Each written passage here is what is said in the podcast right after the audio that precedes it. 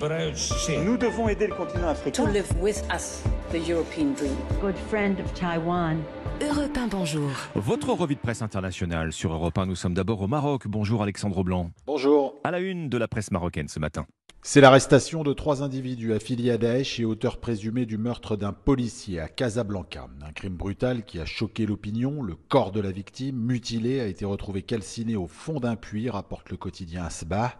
Le policier, un agent de la circulation, avait disparu au début du mois. Dans un premier temps, c'est le scénario d'un crime crapuleux sur fond de trafic de stupéfiants qui a été privilégié, explique le journal L'Opinion, avant que l'enquête ne s'oriente vers la piste terroriste.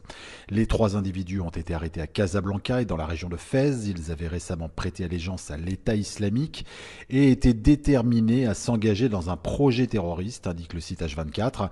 C'est la troisième fois en cinq ans que des meurtres liés à Daesh ont lieu au Maroc. En 2018, deux femmes scandinaves avaient été décapitées et en 2020, c'est un gardien de prison qui a été tué par un détenu chef d'une cellule terroriste. Nous sommes maintenant en Israël avec vous, Ariane Ménage. De quoi parlent les journaux israéliens? D'une nouvelle journée de manifestations pro-démocratie. Hier à Jérusalem, Haïfa ou Tel Aviv, des centaines de milliers d'Israéliens sont à nouveau descendus dans les rues, rapporte le Mahariv. Le mouvement de contestation ne faiblit pas, au contraire, commente le Yediot Aharonot. Depuis deux mois et demi, une large partie de la société israélienne se mobilise contre la réforme de la justice.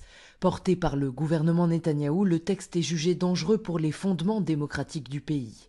Face à une crise politique inédite, le président israélien, symbole de l'unité nationale, a évoqué le risque de guerre civile. Il a présenté cette semaine un compromis, nous apprend à Haaretz, une réforme alternative saluée par l'opposition, mais immédiatement rejetée par le gouvernement Netanyahou. Nous sommes enfin en Argentine avec vous, Flora Genoux, à la une des journaux argentins les dix ans du pape François au Vatican, Francisco comme on l'appelle dans son pays d'origine, l'Argentine, où les médias s'interrogent pourquoi le pape n'a-t-il jamais rendu visite aux siens en une décennie, d'autant qu'il n'a pas hésité à parcourir 400 000 km sur quatre continents, relève elle littoral, avec 59 pays visités au total, y compris les voisins de l'Argentine, le Brésil ou le Chili notamment. CNN espagnol questionne un des proches du souverain pontife qui explique qu'il ne veut pas être utilisé à des fins politiques par les gouvernements au pouvoir dans un pays très divisé.